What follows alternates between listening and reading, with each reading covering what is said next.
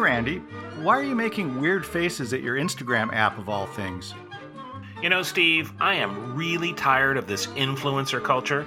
I mean, everybody can't be that freaking special, can they? Hmm, good question.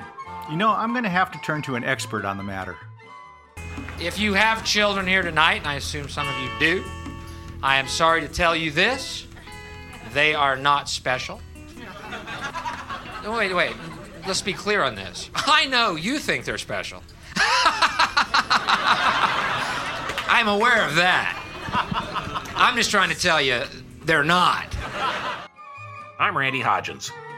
And I'm Steve McClellan, and in the 1980s, no one was better at caustic social commentary than Bill Hicks, a man known as the dark poet of American comedy and one who remains a big influence on topical comedians today.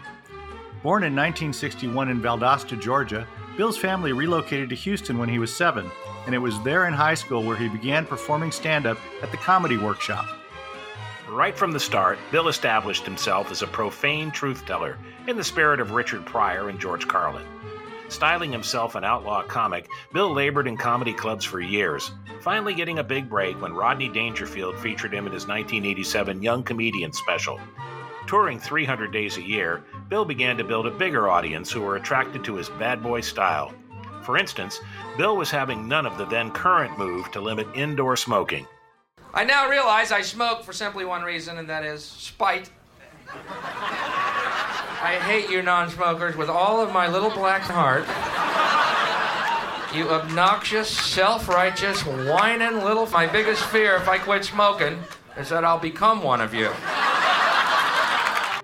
One of Bill's classic routines found him calling out fellow comedians who shilled for products, saying that by taking corporate money, they'd remove themselves from the artistic roll call.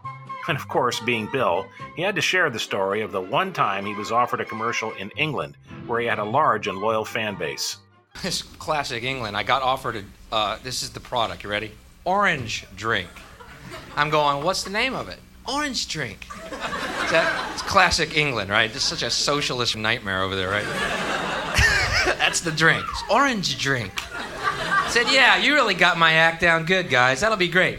You know, when I'm uh, done ranting about elite power that rules the planet under a totalitarian government that uses the media in order to keep people stupid, my throat gets parched. That's why I drink orange drink. After developing pancreatic cancer in the early 1990s, Bill kept his diagnosis a secret, kept working, and if anything, became even more pointed. In recent years, all of Bill's recorded material has been re released to acclaim, and a stage play about him has been a hit in England. You can find out more about Bill Hicks and all our comedy legends, including video clips and extended audio cuts, at laughtracksradio.com. Thanks for listening, and until next time, it's goodbye from me. And it's goodbye from him. Goodbye, everybody.